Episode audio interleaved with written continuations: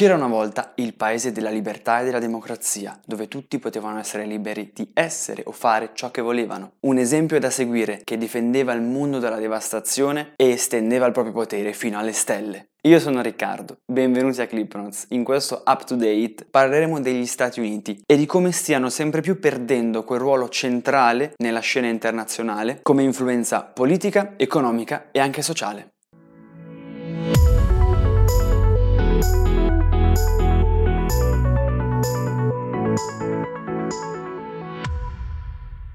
Dopo la seconda guerra mondiale, con un'Europa distrutta e da ricostruire, gli attori rimasti sulla scena globale erano proprio gli Stati Uniti e l'Unione Sovietica. E per firmare quest'ultima, per fermare l'espansione russa e il fantasma del comunismo, ci fu una grande spinta internazionale degli Stati Uniti, seguendo la cosiddetta dottrina Truman, cioè quella di difendere e aiutare ogni popolo libero, seguendo anche l'appello di Churchill a difendere la democrazia in Europa. Sono gli anni in cui venne varato il famosissimo piano Marshall, seguendo l'idea per cui bisognasse liberare l'Europa dalla miseria e ricostruirla per poter difendere la democrazia. Così venne varato questo piano da 11 miliardi di dollari più altrettanti nella valuta locale, con aiuti e sussidi verso 15 paesi europei, tra cui l'Italia che ricevette 1,5 miliardi. Questi fondi vennero utilizzati per costruire infrastrutture, sostegno a imprese e agricoltura in un contesto europeo caratterizzato da austerità e sacrifici. Potrebbe ricordarci qualcosa. Sono gli anni della nascita anche dell'organizzazione dell'Organizzazione del Trattato dell'Atlantico del Nord, nota anche come NATO, un'organizzazione internazionale a scopo militare nata proprio per difendere Stati Uniti e paesi europei da un possibile espansionismo sovietico e sono anche gli anni in cui in America venne fondata la CIA per studiare e analizzare informazioni sui paesi esteri. Sì, perché possiamo dire che qui venne definitivamente abbandonato l'isolazionismo che aveva caratterizzato la storia americana fino a questo momento e gli Stati Uniti decisero di ergersi come paladini della giustizia giustizia internazionale come difensore della democrazia, come esportatore della democrazia in giro per il mondo. Questo portò gli americani a combattere diversi conflitti in giro per il globo e alla rivalità con l'Unione Sovietica nota come Guerra Fredda, che durò dal 1947 fino al 1991. Uno scontro su tutti i fronti, uno scontro culturale, ideologico e anche tecnologico, come dimostra anche la corsa allo spazio che caratterizzò quegli anni. Con l'uscita poi di scena della Russia, o meglio il suo defilarsi, gli anni 90 2000 e i primi anni 2010 potremmo dire che hanno visto quasi un'egemonia americana sul piano industriale, economico e tecnologico, guardando ai grandi dell'industria della tecnologia degli Stati Uniti, ma anche sul piano culturale. Infatti sempre più film, serie tv e musica degli Stati Uniti sono stati esportati e consumati, si sono affermati in giro per il mondo, soprattutto negli altri paesi considerati occidentali. E in questi decenni, parallelamente alla crescita globale, sul piano interno negli Stati Uniti c'è anche stata una progressiva espansione delle libertà e dei diritti diritti garantiti ai cittadini.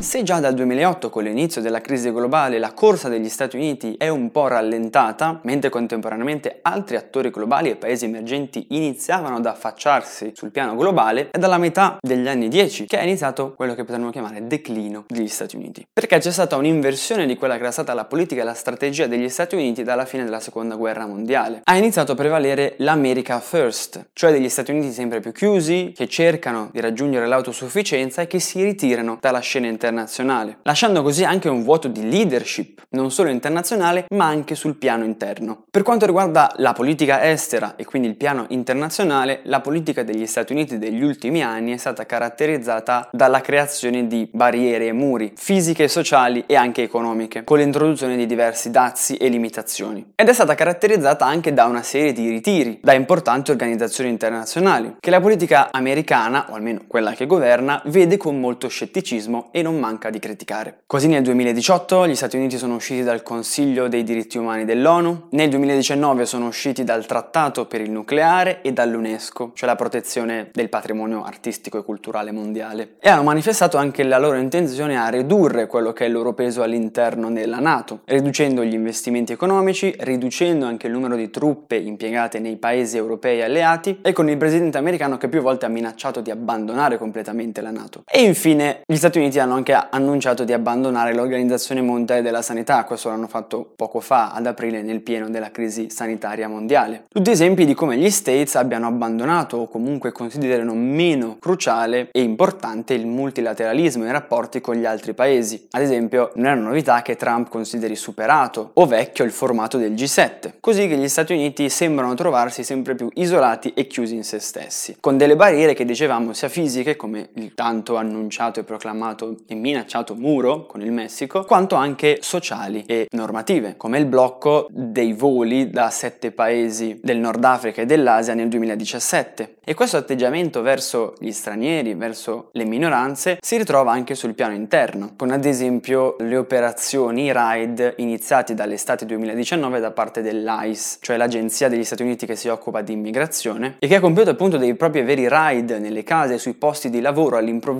per arrestare, espellere o smembrare intere famiglie di immigrati. E anche durante l'emergenza Covid gli Stati Uniti non si sono dimostrati essere un modello di sanità e di sicurezza da seguire, tant'è che il governo ha a volte liquidato la questione coronavirus come una bufala o una fake news, per poi correre ai ripari con tamponi ovviamente a pagamento, visto che gli Stati Uniti non hanno un sistema sanitario pubblico come invece hanno i paesi europei. E non possiamo non citare come esempio di stabilità e fermento sociale interno le numerose proteste e manifestazioni che hanno caratterizzato gli ultimi cinque anni, dalla Women's March nel 2017 per i diritti delle donne e i diritti LGBTQ, per una riforma dell'immigrazione e sensibilizzare sulla discriminazione razziale, March for Our Lives nel 2018, cioè la protesta degli studenti contro la facile vendita delle armi che c'è negli Stati Uniti e per aumentare la sicurezza nelle scuole dopo l'ennesima strage, di cui la storia e la cronaca americana è caratterizzata e ormai piena. Marcia che è diventata la più grande manifestazione studentesca degli Stati Uniti e la seconda più grande in assoluto. Nel 2019 anche negli Stati Uniti si è diffuso il movimento Fridays for Future e tutte le manifestazioni ambientali, portando poi a settembre alla più grande manifestazione della storia degli Stati Uniti proprio su questi temi. E infine arriviamo alle ultime settimane a Black Lives Matter, contro la violenza della polizia e le discriminazioni razziali che ancora oggi avvengono negli Stati Uniti, ma non solo. Proteste iniziate pacificamente e poi, dopo la risposta violenta della polizia, degenerate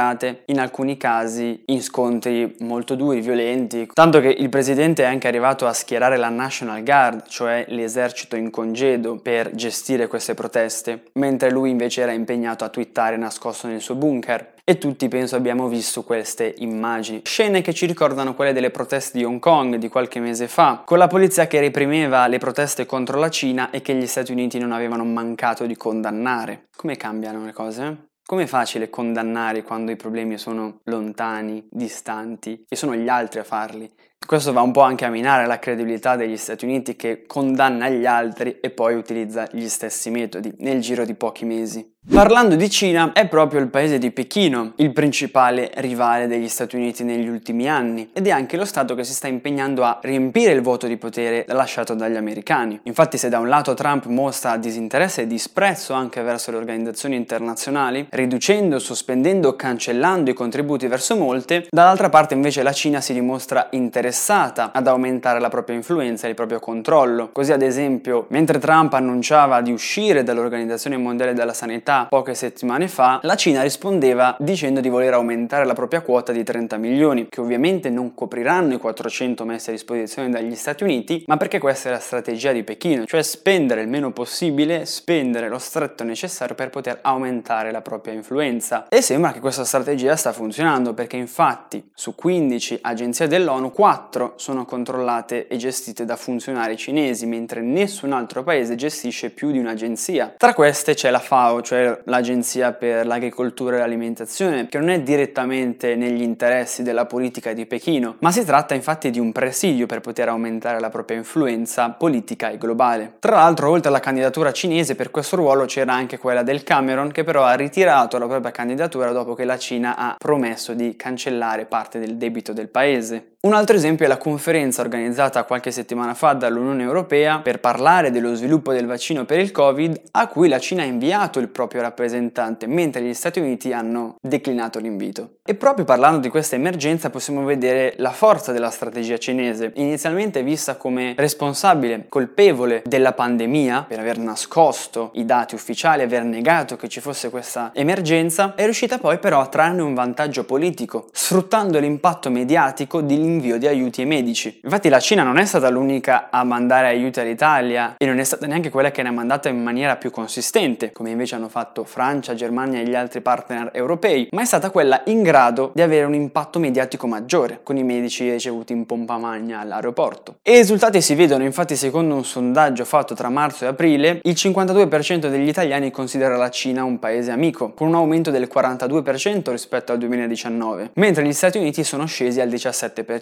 piazzandosi al terzo posto dietro addirittura alla Russia, che è salita al 32%. Ovviamente l'esempio degli aiuti e dei medici non è che l'ultimo di una serie di interventi che la Cina ha fatto negli ultimi 15 anni, non solo in Italia, ma in Europa, con ad esempio il lancio della nuova via della seta, o in giro per il mondo con la costruzione di dighe, ponti, aeroporti e altri progetti appariscenti, oltre che ai numerosi investimenti privati in società e multinazionali europee. Possiamo dire che la Cina spende meno, ma spende meglio, o almeno pubblicizza meglio, riuscendo a conquistare così sempre più maggiore influenza politica. Ed è una minaccia di cui gli Stati Uniti sono consapevoli. La guerra commerciale iniziata nel 2018 ne è un esempio. Se nel secolo scorso lo scontro era tra Stati Uniti e Unione Sovietica, oggi la nuova guerra fredda è tra Stati Uniti e Cina. E così Trump ha introdotto dazi e limitazioni dal 2018, un esempio è il caso Huawei, e anche la nuova corsa allo spazio degli States ne è un esempio, per dimostrare di essere al passo e di non essere stati superati ancora dal punto di vista tecnologico dal paese di Pechino. E se a gennaio 2020 con la firma di un primo accordo sembrava essere superata questa guerra, l'emergenza e la crisi mondiale non ha fatto altro che riaccendere questo scontro con nuove limitazioni, come l'ultima ad esempio il blocco reciproco dei voli delle compagnie dei due paesi. E in questo scenario l'Europa che fa?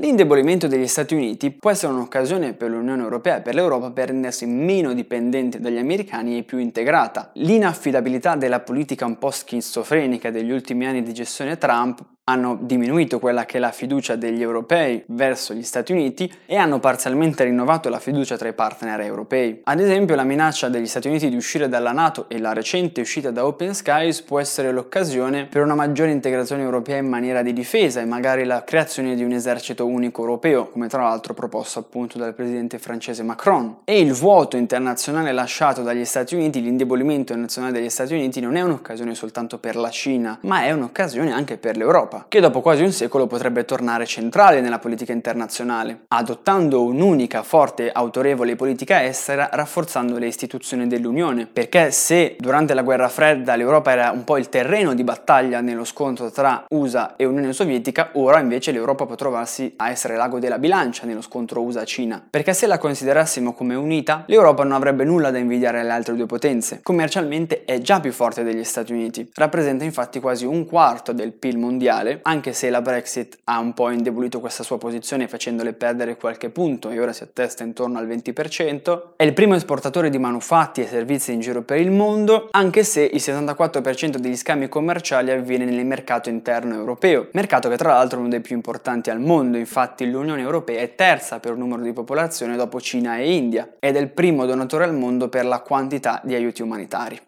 Quale futuro ci attende? Quale sarà la scena nei prossimi anni? Bisogna vedere come evolverà lo scontro tra gli Stati Uniti e la Cina, se questa ruberà definitivamente il primato americano e se cambierà qualcosa con le elezioni statunitensi che ci saranno il prossimo autunno. L'Europa cosa farà? Bisognerà vedere anche cosa sceglierà di fare, se scegliere una o l'altra parte o se perseguire i propri interessi, restare in disparte a subire passivamente questo scontro e quindi rischiare di passare dal dominio americano a quello cinese, oppure invece scendere in campo con una nuova forza unita come leader globale? Sì, perché le questioni sul piano dell'economia, dell'immigrazione, del clima, sui diritti sociali, hanno bisogno di una risposta globale o almeno continentale, una risposta più grande di quella che può offrire un singolo paese come il nostro. Ce lo dimostra l'emergenza sanitaria e la crisi attuale, dove è fondamentale l'Europa, perché tutti, dai più ai meno critici, hanno preso di più dall'Unione. Infatti la maggior parte del dibattito, prima sugli aiuti e poi sulla ripresa economica, si è concentrato lì, a livello europeo. MES? Sì? No? Forse? Eurobond? Sì? No? Forse? Si è parlato della Banca Europea degli Investimenti, si è parlato del progetto SURE varato dalla Commissione Europea, cioè quello strumento di sostegno alla disoccupazione da 100 miliardi di euro. E infine il Recovery Plan, che è la proposta di un piano da 750 miliardi di euro e che si dividerà in 500 miliardi di sovvenzioni e 250 miliardi di prestiti. Il tutto finanziato da obbligazioni a garanzia europea da parte della Commissione. Questi fondi andranno impiegati nei settori più colpiti da questa crisi, quindi turismo e trasporti, e le priorità saranno date agli sviluppi strategici per l'Unione, quindi Green Deal e digitale. Questo piano dovrà trovare un compromesso tra le posizioni dei vari paesi europei. In ogni caso si tratta comunque di una proposta storica, infatti il suo valore è 70 volte il piano Marshall di cui parlavamo all'inizio di questa puntata. E si tratta anche di una conferma dell'impegno europeo e che sia questa l'unica nostra possibile dimensione di sviluppo e di ripresa.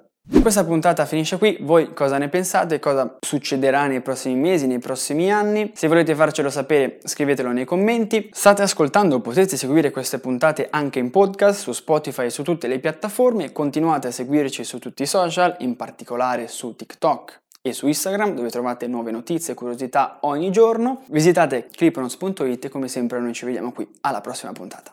Ciao!